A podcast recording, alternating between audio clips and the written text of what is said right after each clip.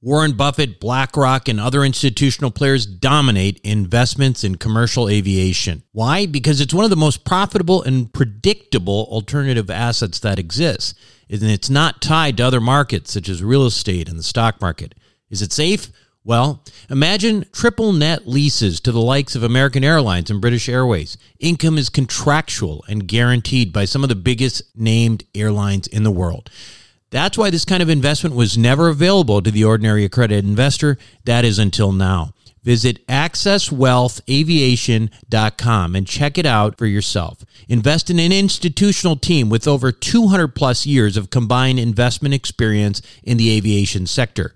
Conservative investing with double-digit returns and tax advantages. That's access wealth aviation dot com, access wealth aviation dot com. You are listening to the Wealth Formula Podcast with Buck Joffrey. Get ready to change your life. Welcome, everybody. This is Buck Joffrey with the Wealth Formula Podcast. Man, it is hot here in Santa Barbara. Uh, it is, it feels hot at least. I mean, it's like, it's probably only in the eighties, so I shouldn't be like complaining too much because I know those of you who are in Arizona are in the hundreds. But, uh, yeah, it, uh, we, we don't, we don't get this kind of hot weather, so we're not used to it here. So we start complaining very easily. And, uh, anyway, that's, that's the deal. So I am here, uh, doing this thing here, sweating in my t-shirt and, um, and, uh, going to bring you a very interesting podcast today. But before we get into that, I just wanted to remind you, uh, you can download my book, Seven Secrets of Eternal Wealth, at wealth formula dot com. And, uh, you know, or you can simply text me at four four two two two and type Wealth Formula, one word, and you can get that uh, delivered to your uh, to your cellular phone, I guess, basically to your email. You'll see how it works, but it's it's it's a cool way to get it. And the other thing I want to mention, because I haven't mentioned it in a couple of days, and I, I just think there's so many of you that would benefit from being part of this Wealth Formula Network community, which is the private group, the private forum, and you know the private mastermind calls that we have every other week. And then on top of that, the course that creates sort of the basis of, uh, of, of everything, the sort of the curriculum that you have as the baseline to get you caught up, that all can be found at wealth formula roadmap dot com. And it's, uh, I think it's a really great opportunity for those of you who are, you know, just starting to get interested in this stuff, really try to find a, a community, a tribe with which you can communicate and t- with whom you can Uh, and, you know, ask questions and invest. We have these cool biweekly mastermind calls. Anyway, think about it. It's it's really dirt cheap. Um, go to wealth formula roadmap dot com and check that out. Um, now, the title of this podcast is uh, Why Wax is Hot. And so, um, of course, that is referring to uh, something called Worldwide Asset Exchange. Worldwide Asset Exchange, or Wax token. Um, so I was being kind of uh, cutesy there, but you know, it re- makes me remember this whole this whole thing that we're going to talk about today. Makes me uh, go back to the days of when I was a kid in the back of my parents' car on long driving trips to Wisconsin. You see, we used to go to this place called Wisconsin Dells, and for those of you in the Midwest, you probably know what that is. It's kind of like Las Vegas for children. You know, lots of water parks, go-karts, stuff like that. We used to eat at this place called Paul Bunyan, which was like this place where, uh, you know, it was, you know, it was a bunch of a big Paul Bunyan uh, statue outside, and it, it looked like it was like an old-fashioned place, and you know, you had tin plates and all that kind of stuff. And we'd stay in these, you know, cheap hotels uh, while we were there, because my dad was always into the cheap hotel. We never stayed anywhere fancy. And we always stayed somewhere with those outside swimming pools outside. They're probably pretty gross in retrospect. But um, anyway, we used to go there and stay there. And um, you know what? My brother, sister, and me would have a great time. You know, it was it was good stuff for kids. The only thing I didn't like personally about going on those trips was the drive. You know, it took three to four hours. to get there. And from my home, I, of course, I lived in the Twin Cities in Minnesota. And you see, back then, we didn't have iPads, of course, uh, which we could uh, watch movies on. Uh, we, we didn't even have iPods, right? We didn't have anything to really entertain ourselves except one another. Uh, we pretty much had one another and the view of, of uh, pretty much nondescript flat farmland that made up most of the view for, view on that car ride. Now, you know, these days I look at my kids and their life is so different, right? I mean, we take them out, my wife and I, we take them out to restaurants all the time. We don't leave them behind. Uh, we like having them around. And usually um, these days it's only the three-year-old that really gives us much trouble because, uh, you know, of course she's three and, and she's very demanding. Uh, and when she gets a little bit out of control and we try to keep her quiet because we're bothering everyone around us, uh, all I do is I flip out my iPhone. I find Peppa Pig on YouTube, and that pretty much pacifies her for the rest of the evening. Now, for those of you who are old enough to remember life before the internet and smartphones, just step back, you know, step back for a moment and compare your childhood reality to those of your children. By the way, you got to wonder how our parents managed us when we were kids like that, right? They didn't have any, you know, phones to just put on a video or something like that. Um, anyway, you, your children know no reality. They don't know a reality without the internet.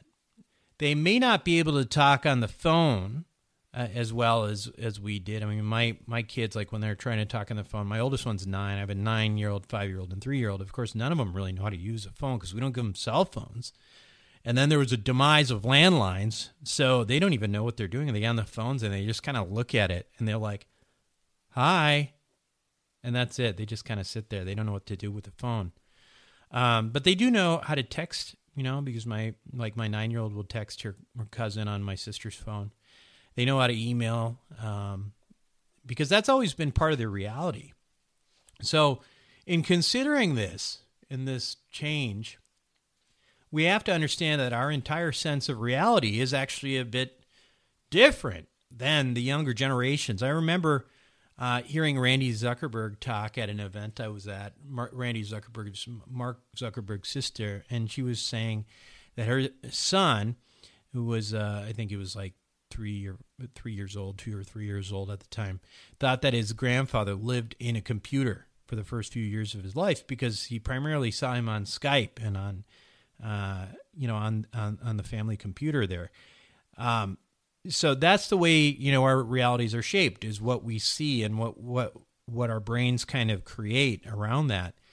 Um, and, of course, our lives are becoming increasingly connected with the internet, and the line between what is real and what is not real is actually blurred. It's not, it's not really the same anymore. You've probably heard of people, for example, buying things, virtual items, they call them, on online. Things like CryptoKitties, for example, being paying like literally like, you know, six figures in U S dollars, uh, for example, to for, for, for unique online only items.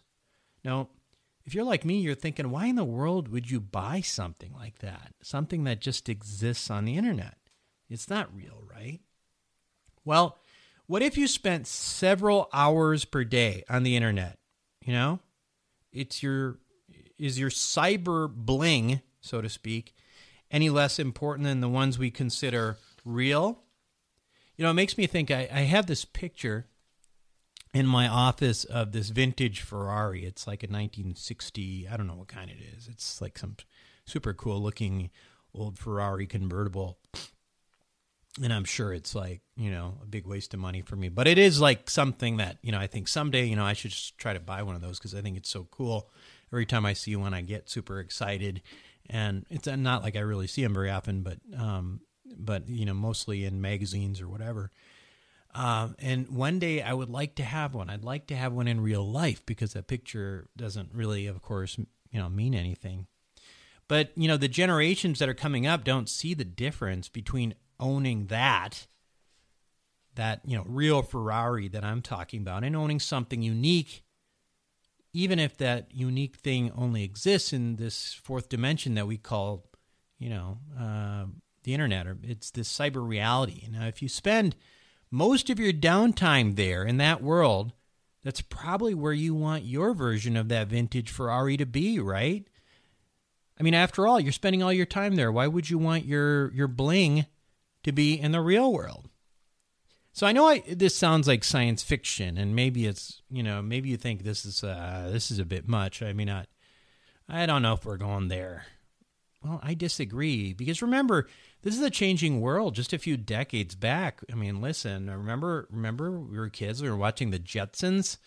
Remember that Here's George Jetson, that that that uh, that show, futuristic show? Remember, one of the things that they had on there all the time was they had the futuristic video phone call where they were like looking at people in the phone uh, while they were talking to them. Doesn't seem so futuristic anymore, does it?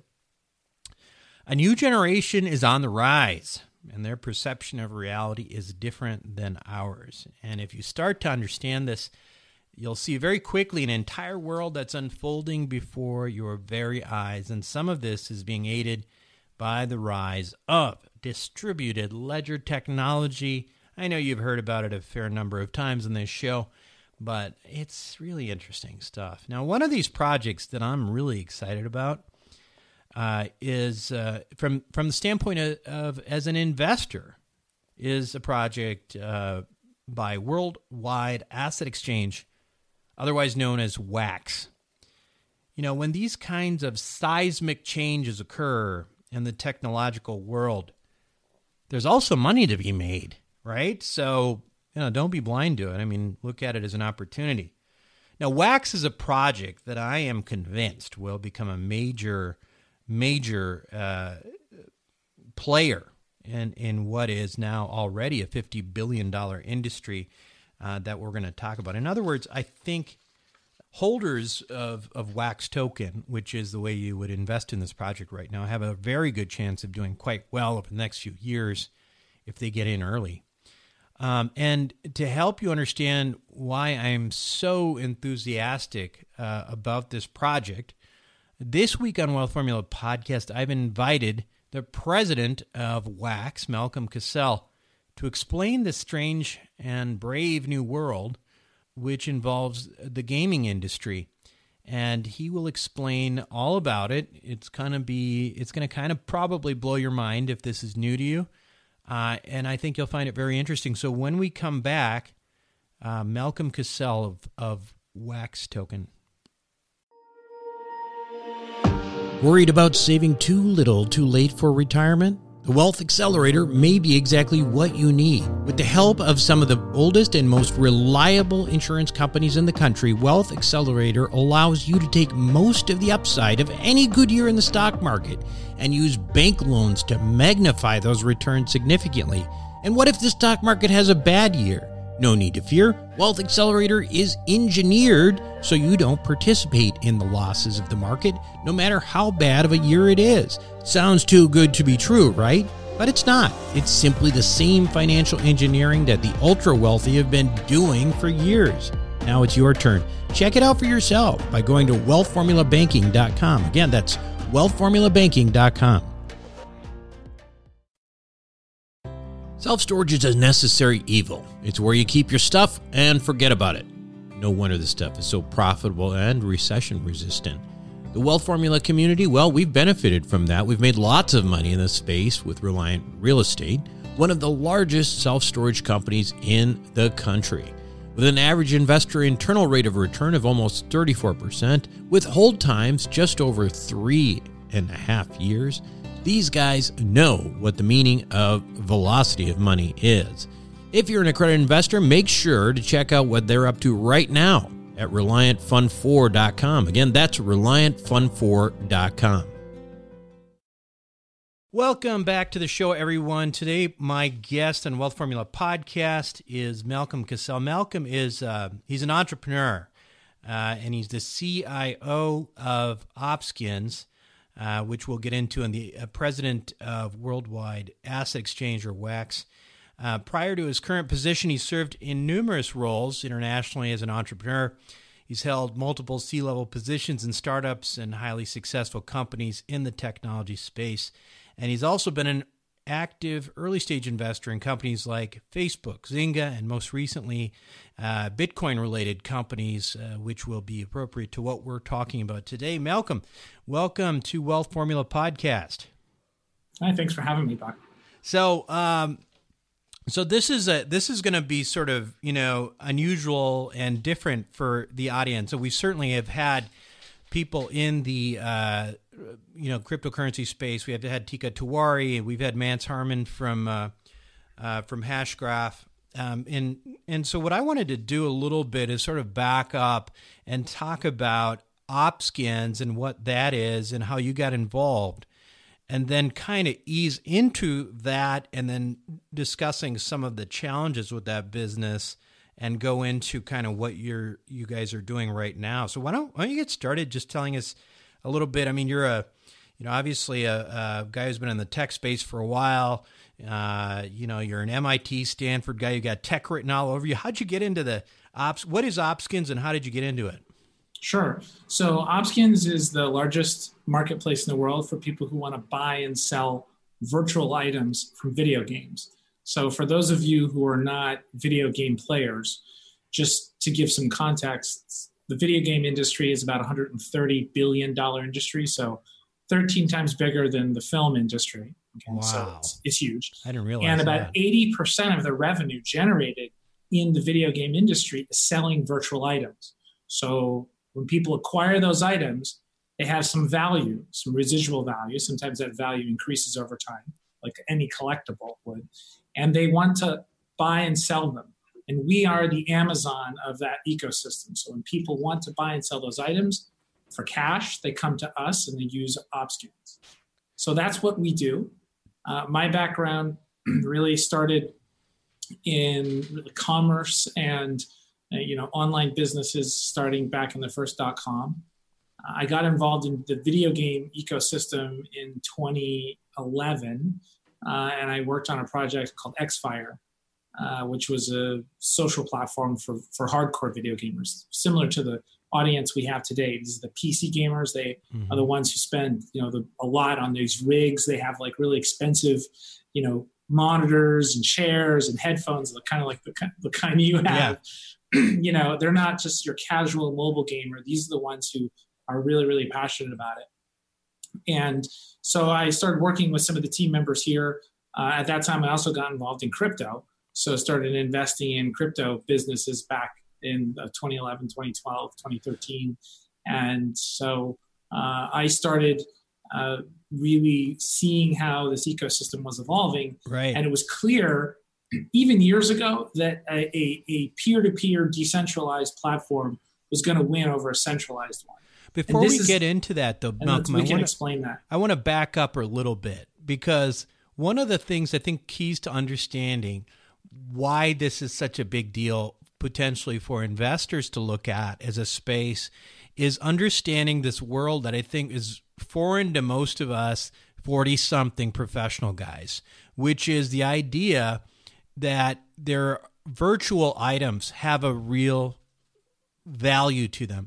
Give us some examples of that. And because because I think a lot of people, and of course I I know a little bit about it, but give us some examples uh, that show that people really believe that these things that they're buying on the internet have great value and that they're willing to pay a lot of money for them. Yeah, so so earlier this year, we sold a skin. And, and just to clarify, a skin is a virtual item that has no function. It just changes the look. So we call them cosmetic. Uh, and so imagine, you know, if you had a, a, a Snapchat filter, right? And uh, maybe if your listeners are familiar, and use a Snapchat filter, yeah. It changes your face, right? right? Uh, and that's called a skin, or changes the environment. Right, put sparkles right. in it or rainbows and so forth. So that's that's called a, a cosmetic item. It doesn't change your voice. Doesn't well, it could, but in most cases, it doesn't change your voice. Doesn't change the content uh, other than the look. And so, cosmetic items are what we specialize in. And we sold a cosmetic item for sixty-one thousand dollars recently. So all that does, in effect, is like so. You know, it might be the way a you know a player's character looks on the screen. So Yeah, yeah. That's a and different so, reality than most of us live in, right? Yeah, and yeah. That's I mean, why it's you important. You have an avatar, right, uh, on, a, on in an environment, and you want the avatar to look a certain way. Well, then of course, you know, you you would buy a, a skin, right, for right. that avatar, right? So, and and I, the reason I emphasize that so much is to get your arms around this. You have to understand, I think, that this generation, particularly that is growing up in this gaming world, the the, the line between virtual and real is, you know, is not the same line that we think of. Like a, a lot of us, forty-something, you know, professionals, et cetera. Yeah. So let me let me just uh, go, speak to your point. The line between real and virtual, and why that's so important today. So think of it this way. Today, the youth are spending the majority of their time looking at a screen. And, and on that screen is their identity. It's their social profile. It's their avatar. It's the character they have in a game. And so for that character to be uh, elevated or diminished, it's like the world to them. Yep. Okay. It's just like, you know, we talk about cyberbullying. And so if somebody posts something negative on your profile, kids will have, you know, really, really a tough time. It turns out if you sit sit back and you really think about it, you say, well, actually, it has nothing to do with them. It has to do with their identity inside of a virtual environment, which they call a Facebook page. Right. Okay. So the reality is, is that, that most of us have already made that leap where we, we actually attach our identity to the thing we have online, our Facebook page online. So if somebody says something about it or or comments on it, we take it personally. Okay. Right. So now if you're spending all of your time looking at a screen, you're spending a lot of your time in a virtual environment, whatever happens or occurs for that identity in that virtual environment feels very personal. Right. So this is the brain chemicals. This is oxytocin. This is endorphins. Exactly. This is serotonin. Right. So you feel excited when good things happen. You feel really happy when it's welcomed, when your identity is welcomed. You feel um, very maybe demoralized when you lose uh, a competition or people's, you know, are are, are uh, saying things, oh, you know, he's not very good at, or he lost and so forth. So people take it very personally. And so these identities are very important to them. And so they will spend whatever resources they have at their disposal to elevate those identities, to feel better. Just like if you live on the Upper East Side in Manhattan and you carry a forty thousand dollars Birkin bag or a forty thousand dollars diamond ring, neither of which have real value at that level. They don't do anything. A bag just, right. you know, you could use a shopping bag, or the ring, you don't even need the ring. It doesn't do anything. Yet you'll spend massive amounts of money for those things because it affects your identity, affects how you feel, affects your relationships, your peer group, et cetera. That's exactly what's happening in a virtual environment. And that transition has already started to occur for the vast majority of us who have even a Facebook profile, let alone play video games. So these skins that you're talking about, um, virtual items, or I think you can also put in some of these things. People know a little bit about CryptoKitties. They've heard of things like that. They are unique items, right? They're not, they're not, th- there's something about them make you just can't like photocopy them and, you know, and, and, and scan them back in. They're truly unique items, and that's what gives them a certain value. And what, what I, how do you make sure those things are unique? How do these people do that? So traditionally, the uniqueness of an item uh, comes from, let's say, the collective belief by a group. So let's say you and I are collecting baseball cards, and you come across a Babe Ruth that's like vintage or mint condition, right? Yeah. We believe, because we've been trading baseball cards, we know about baseball cards for a long time, that item is very rare, and hence the value is high. Okay. Right. In the virtual environment, the uniqueness has traditionally been determined by the game company. The game company says, okay, we have this many items and we're issuing only so many of this particular item. And we deem that this particular item is highly sought after. And just because something's rare doesn't mean that it's valuable. It also has to be desirable.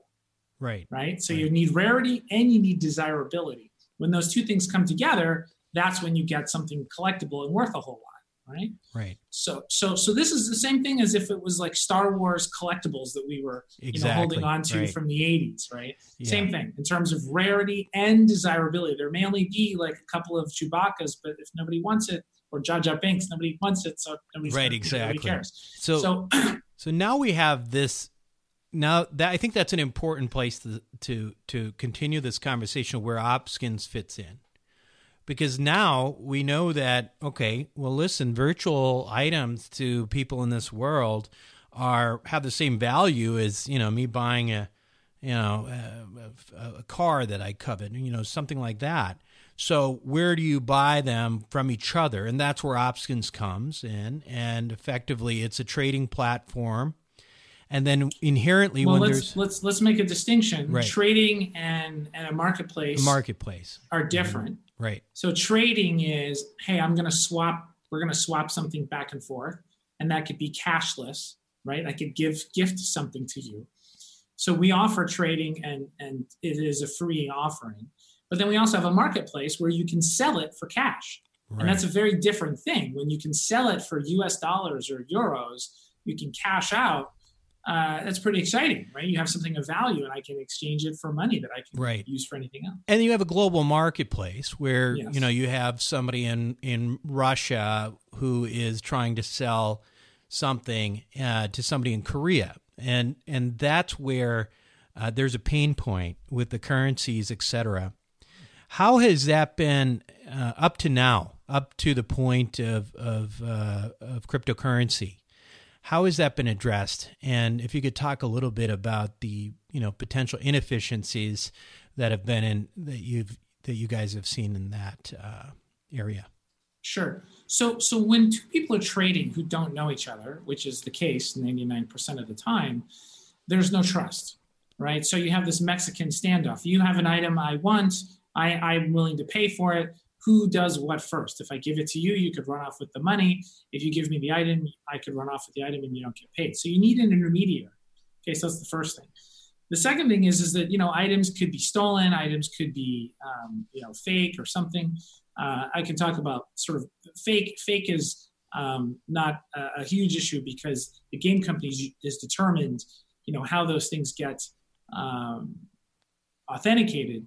Uh, and we've moved that to the blockchain, but we act as the authenticator in the middle just to make sure we double check right. everything. So if you get an offer, you know it's a real offer. Um, and then the third thing is, is that, you know, that currency that's used is really important. So let's say we're trading an item that's fifty cents. You know, good luck taking an item that's fifty cents yeah. and transferring it from Korea to Russia.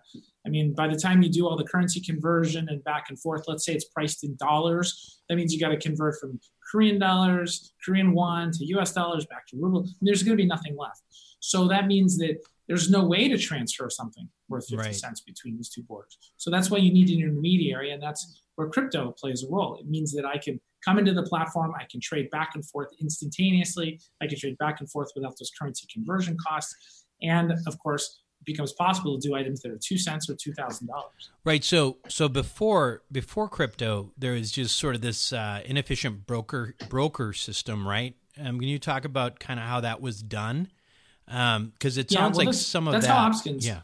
Yeah, that's how Opskins became so successful. We were the first ones to kind of solve that problem. We were using U S dollars as a standard, yeah. but we allowed people to upload money from their local currency, and then we allowed them to cash out in their local currency. But they would do that after they had conducted many, many transactions. So the fee would, say, be amortized across a lot of transactions, and it was reasonable, right? If you're trying right. to do it item by item, it's not even possible. Right. Um, but what we had done is we built a centralized system. So that means everyone had to come to Opskins to make it work. Now, inherently, that limits the growth of the business because, you know, people are, they hang out watching a particular streamer or they're hanging out watching a particular blog. To force them to come to our site to either list their inventory for sale or to buy inventory is just not the way people are used to doing things. People like to be able to buy right where they're consuming things in right. the way that they're doing it. So if you think about on Facebook, what happens? You can now, you know, do so many things within Facebook that you couldn't do before. You can message right from within Facebook, right? Right, right. And before you'd go to a different program to do that, right? Yep. But now people expect it to be embedded into it.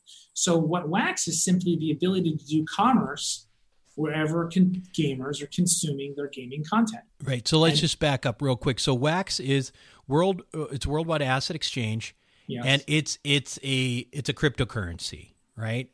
And and um, yeah, it's, it's more than that. I mean, right. It's, why don't you, really why you back blockchain. up? Right. Why don't yeah, you talk yeah. uh, sort of back up on that? Because I know there's there's actually multiple implementations of this. But so you yeah. guys decided, instead of saying, well, hey, you know, why don't we just have a marketplace with, you know, Bitcoin or Ethereum or whatever, uh, you know, uh, and just use cryptocurrencies to actually create another token. Um, and, and tell me, tell me why you decided to do that. And I think it, you were alluding it to a little bit, people having their own stores and that sort of thing, but talk about the evolution of, of, you know, where Wax token comes in and, um, you know, in, in, in the context of other cryptocurrencies and the larger vision of what you are thinking about in terms of this project. Sure. Well, I think first we all have to admit that Bitcoin has failed as a payment method. And so is Ethereum. Uh, we understand they're too expensive, they're slow, uh, and the fees are variable.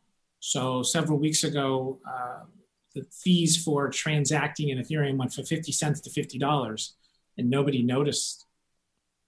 We did, yeah, right? Because yeah. if you're running a real business, you'd be screaming if suddenly your toll went from fifty cents to fifty dollars driving to work. Right. Right? People would get out of their cars and riot. Yeah. Yeah, right. Absolutely. Yet nobody did that several weeks ago. Why is that? Because nobody's using Ethereum for anything truly commercial. Right. Nobody cares because these are still experiments in a kitchen somewhere. Sure. Okay. So my point is simply that as running a real business, it was clear to us if we don't have our own blockchain, right, to enable these kinds of transactions that we can control and keep those costs low and make the transactions really fast, there was no hope of creating a truly enterprise-based business. And what we what we've been doing is essentially building a peer-to-peer trading mechanism. So in other words, rather than having to come to Opskins, Wax allows you, say you and I, to trade between the two of us with just this piece of software running in the middle. So think when I say decentralized, it really means that people can trade between each other rather than having to go to a, a centralized authority. And that's the magic of it. Now, it's a token as well, because the token is how you actually um, pay to do the transactions on that chain. Um, and that's, I think people probably understand that if they have any familiarity with, with, with blockchain, um, that a token is often used to power the, the platform itself. Um, and so our chain is in alpha. We're already running. We've launched a, a distributed application called a dApp and a collectible. And that collectible is uh, called Vigo, V G O. And that, that dApp has become the most transacted dApp in the world virtually overnight. It's way bigger than all the other so, so collectibles. Back like up and tell us about that, together. because that, that's probably going to be, I mean, I, I I think that's an incredibly impressive thing and something that's really important for people to understand. First of all, what it, tell us a little bit more about Vigo. What it is sure. and what people are doing and how it, you sure. know, how it's making money. Yeah. Yeah. So, so think about collectibles, like we were talking about, like CryptoKitties, for those who, who are not familiar, was, was really just a, a think of them like playing cards, and each one's unique.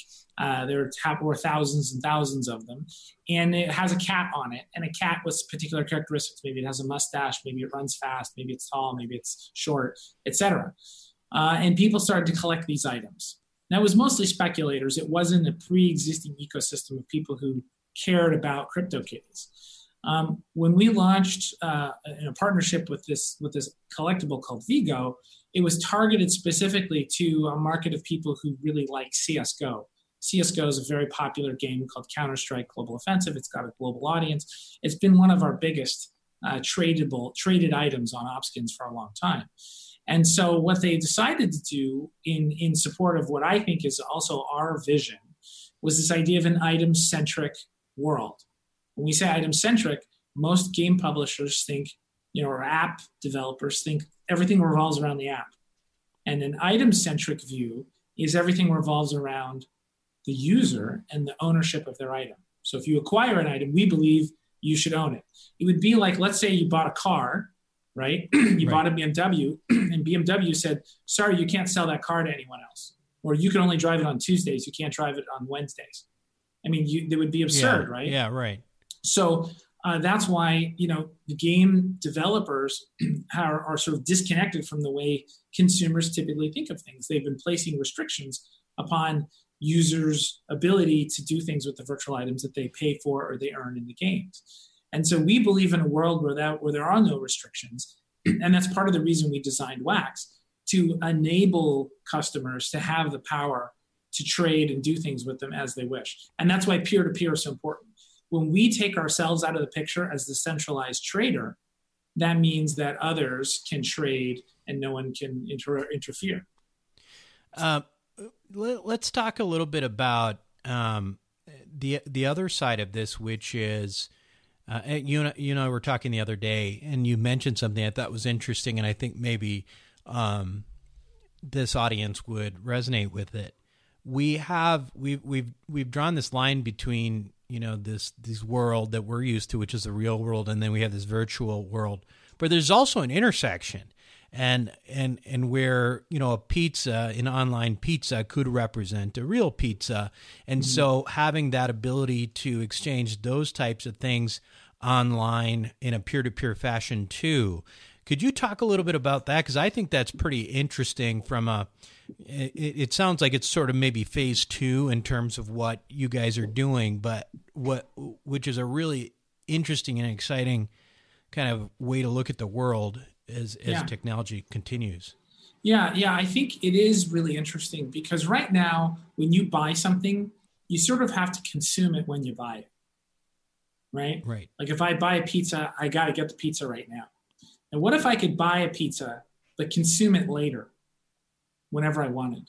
Or I could give it to you and you could consume it whenever you wanted. Right. Like a gift certificate. Right. Yeah, but but it's yeah. instantaneously fungible. And, I, you know, a gift certificate's a pain in the butt, right? Right, Moving right. a gift certificate around, right. Or even a gift card.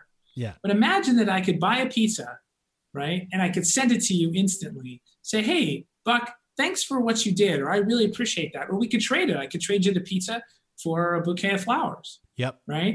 And then you can consume that pizza when you want, how you want, or you could give it to your son, right? And your son can go consume it, or you could give it to your neighbor, right? Right. So that would totally change the dynamics of how we think about consumption. In other words, we'd be able to trade the value of something and consume it later. And we would we would actually uncouple the idea of having to consume it now and owning it. Now this is, to some, maybe an abstract concept that seems very, very weird. However, think about what human behavior is like. Think about how we love to collect things. Think about how we love to own things. Think about how we love to trade things. Yeah. Look in your garage. How many things do you have in there?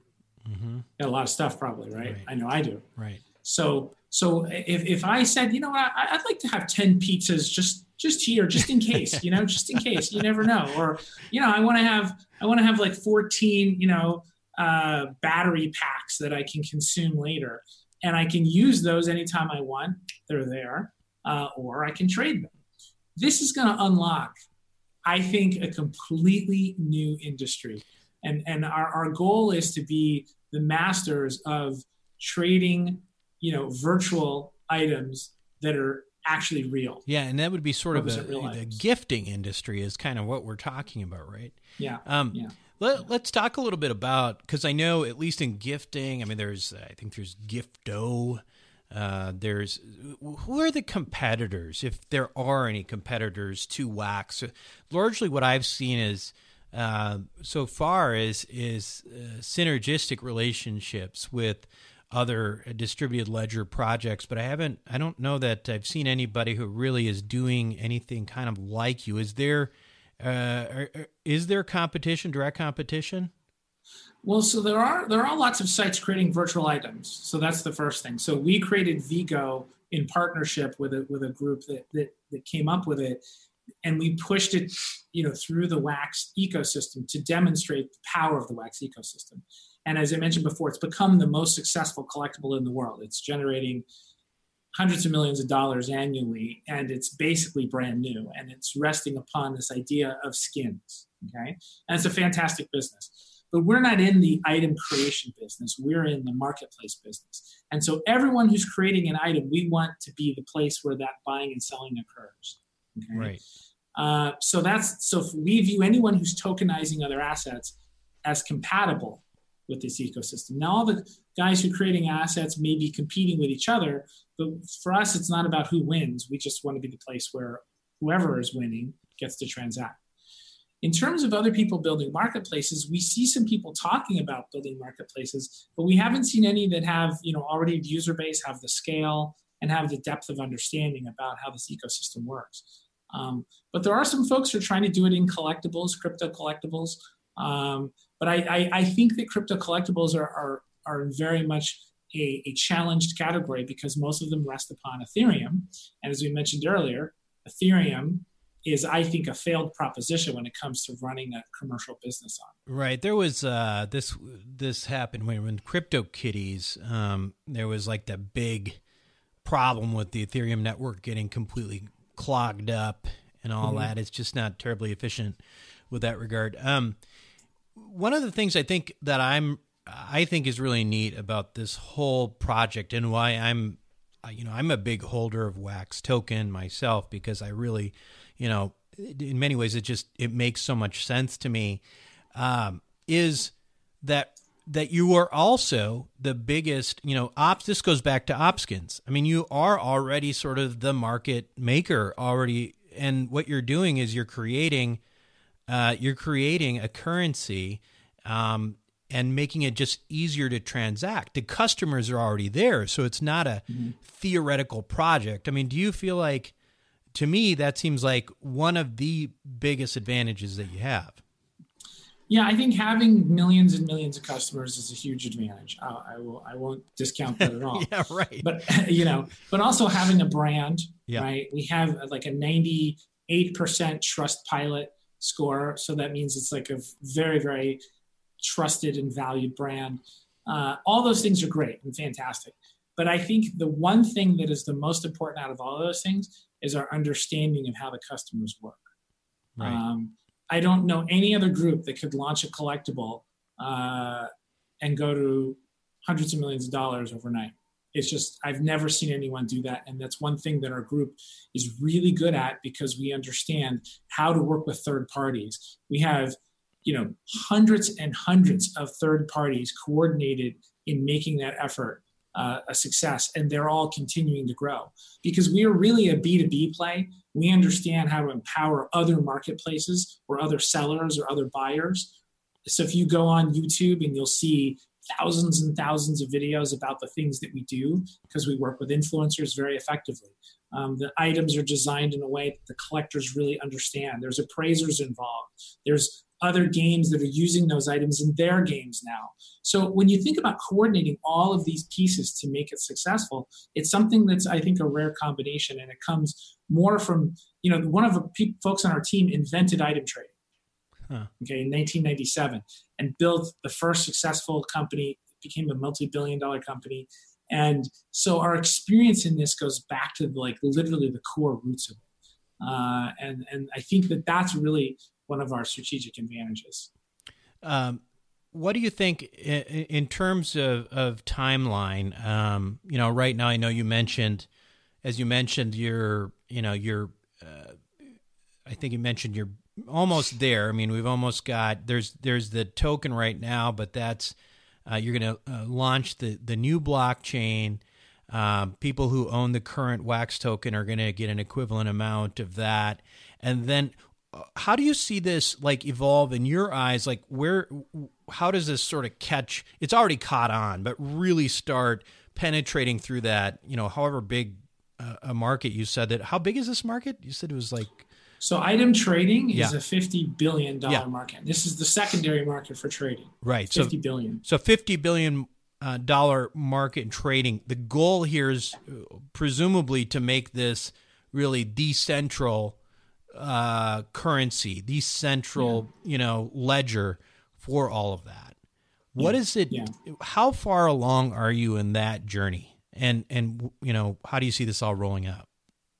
So I think the way to think about what we're doing is our blockchain is designed to create an open platform. So if you can think back to A O L, remember America Online? Mm-hmm. And it was a battle of America Online versus the internet. Okay, if you go back even further, it was a battle between proprietary interactive television networks, right, that Microsoft was trying to support, and the internet. Right. And and both gave up. Microsoft gave up and said, you know what, forget these two-way cable networks, too expensive, it'll take forever to roll out. We're just going to embrace the internet. What did A O L do? They embraced the internet ultimately. So we believe that open wins over closed. The momentum is just over time, just too strong, and it compounds, it gets bigger and bigger and bigger.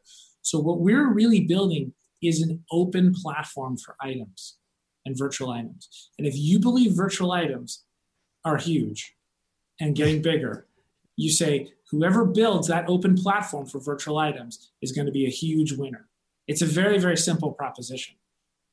If you're an investor, and I know you don't want to, you know, you don't want to talk too much about this, but um, some people are probably thinking, well, how does Wax, what would make Wax go up in price? If you had a token, is that token supposed to stay constant? Is it supposed to go up? What what forces create price changes in that token? So I, I can't talk about our own token, and I can't talk about price of our token, but I can talk about token economics in general. Right. So I think one of the powerful drivers is you want to have increased demand. So you want you want an ecosystem that's continually driving greater demand for a token, and then you also want a mechanism that complete that continually reduces supply. Right. So you want right. increased demand and decreased supply, and you want both of those things happening simultaneously. Now, some token economics I've seen support just one idea. Right, either increased, decreased supply or mm-hmm. you know increased demand. I believe the ideal ones do both. Right. So we've designed our ecosystem to address both of those. We talk about it in the white paper. I don't need to get into detail about sure. that, but basically, the more the platform gets used, right, basically the less tokens are available, and the more it gets used, those tokens t- get taken out of circulation by the folks benefiting from the ecosystem. Uh, and so for us, we know how to drive demand. We've grown our platform from zero to a multi-billion dollar revenue stream. Uh, and so we know how to build demand, and we've designed the token economics to continually constrain the supply. Uh, and that's basically how we've designed the business. Got it. So um, if people want to learn more about I don't know, just everything here, I think, is it wax dot io? Is that the yeah, website? yeah. If you go to wax dot io, you can link to our blog there. Um, we have new postings every week about what we're up to, partnerships, and how the business is evolving. We've launched Wax Express Trade, which has been really successful. Uh, we've worked with this collectible I mentioned called Vigo, which has been really successful. We have lots of other things. We even talked about trading uh, in real life items, I R L items like uh, sneakers and, and oh, things wow. like that, which yeah. are coming. Uh, so in other words, the, the way it would work is, I would buy a token. That token would represent a particular pair of sneakers sitting in a manufacturer. I could then trade that token, sell that token, or consume that token, right? So let's say I traded it with you and you decide to consume that token. You then use it, and that entitles you to a pair of sneakers from that manufacturer, and it gets sent to you directly. Right. So this trading of I R L, of in real life items, is coming. Uh, and our blockchain, as, as I mentioned, is in the alpha. And so it's running all the transactions for Vigo, as I mentioned, may, it's now the largest tradable item in the world by by an order of magnitude. So it's really starting to show the pieces, you know, starting to come into focus. You can start to see the success of collectibles. You can see the success of like the chain, even in its early phase. Uh, so Q four is really when you'll start to see all these pieces come together. Wax Express Trade, the trading platform. You'll see more games that will, will be announced that are on the platform. You'll see more collectibles. All those things will come together. So I think towards the end of the year, we'll really start, the, the picture will become clear for a lot of people who, you know, we have fans who've been with us from, from day one who are observing and watching carefully, but then there's a lot of newcomers who are taking a look, and I think they'll see the whole picture as we get towards the end of the year. Uh, this has been absolutely fascinating. And what we're going to do, too, is at some point, uh, uh, Malcolm and I and uh, another Uh, a colleague of ours, uh, we've been talking about having a little bit more in-depth webinar for people who are interested in the project. So we'll uh, we'll announce when we're going to do that. Uh, but but in the meantime, Malcolm, thanks uh, thanks a ton for being on the show. This has been really great. Yeah, thanks for having me, Buck. It's been a real pleasure. We'll be right back. Welcome back to the show, everyone. I hope you found that topic as interesting as I did. You know, this project is super cool, and I'm investing in it personally, and um, I'm really bullish on it. I just think it's like such a no-brainer with where things are going and what they're doing. But again, that's not investment advice. I'm just sharing with you my enthusiasm for this particular project in the cryptocurrency. Now, even if you're not into cryptocurrency, I'm sure you will agree that it is a fascinating fascinating world to watch as it unfolds. But on that note, I do want to be cognizant of the fact that I have been doing a fair amount in this world uh, on this podcast, right? I have been covering a lot of crypto topics, crypto people, and frankly, not everyone is into this whole crypto thing, and I don't want this to become a crypto show per se. I don't want to make it like, okay, yeah, there goes Buck and his crypto thing again. So, um, you know, on the other hand, I, I, it's something that I'm really heavily like involved in at this point. Uh, I mean, personally, I, as I mentioned it before, I think on this show that at these days I watch, you know, cryptocurrency. I keep up with crypto news, distributed ledger stuff, white papers, et cetera. Uh, as closely as I do the Minnesota Vikings. Now that is a serious commitment. And because of that, I've decided to create a second podcast, and that one is going to be focused purely on topics related to distributed ledger technology topics, cryptocurrency stuff around that. You know, we'll be interviewing people uh, like we've done on this show already. I mean, people like Mance Harmon with Hashgraph, uh, Malcolm with uh, Wax, and, um, you know, a lot of the issues around that. Because I think this is something that's going to be absolutely fascinating to watch it unroll before our eyes and potentially get into some of these things before uh, others and, and, and benefit from that. And this whole podcast will be coming out soon, and I will announce it when it uh, comes closer.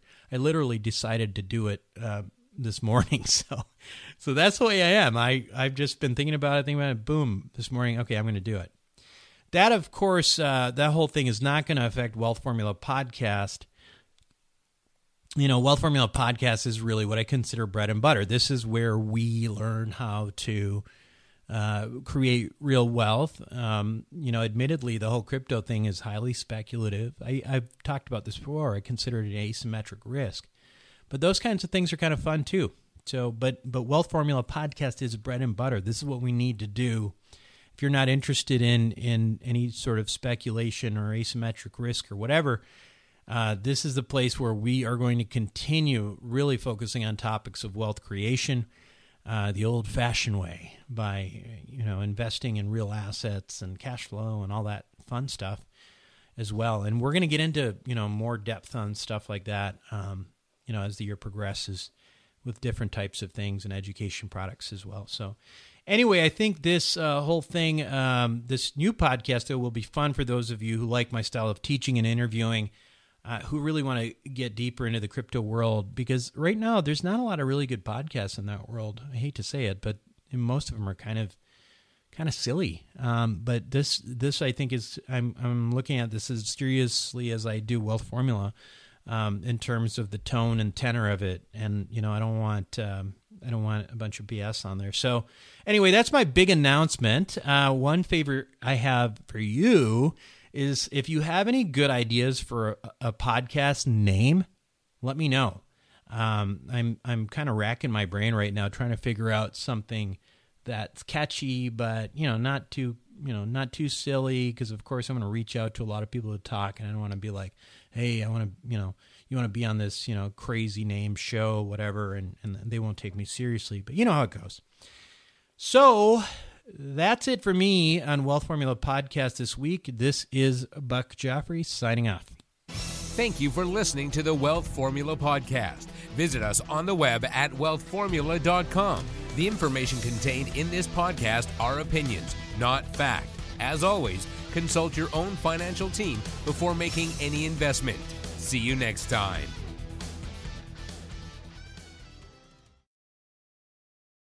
Buck Joffrey here from Sapio with Buck Joffrey. Aging might become reversible over the next ten to twenty years. It's already being done in lab animals, so it's just a matter of time. Our challenge? To be healthy enough for when that time comes. As a former scientist and surgeon myself, my goal is to figure out how to do that and to share it with you. I wrote a book called Living Longer for Busy People that you can download for free at sapio podcast dot com. You'll be amazed at just how a few daily adjustments can add years of a healthy life for you. Again, download it for free, sapio podcast dot com.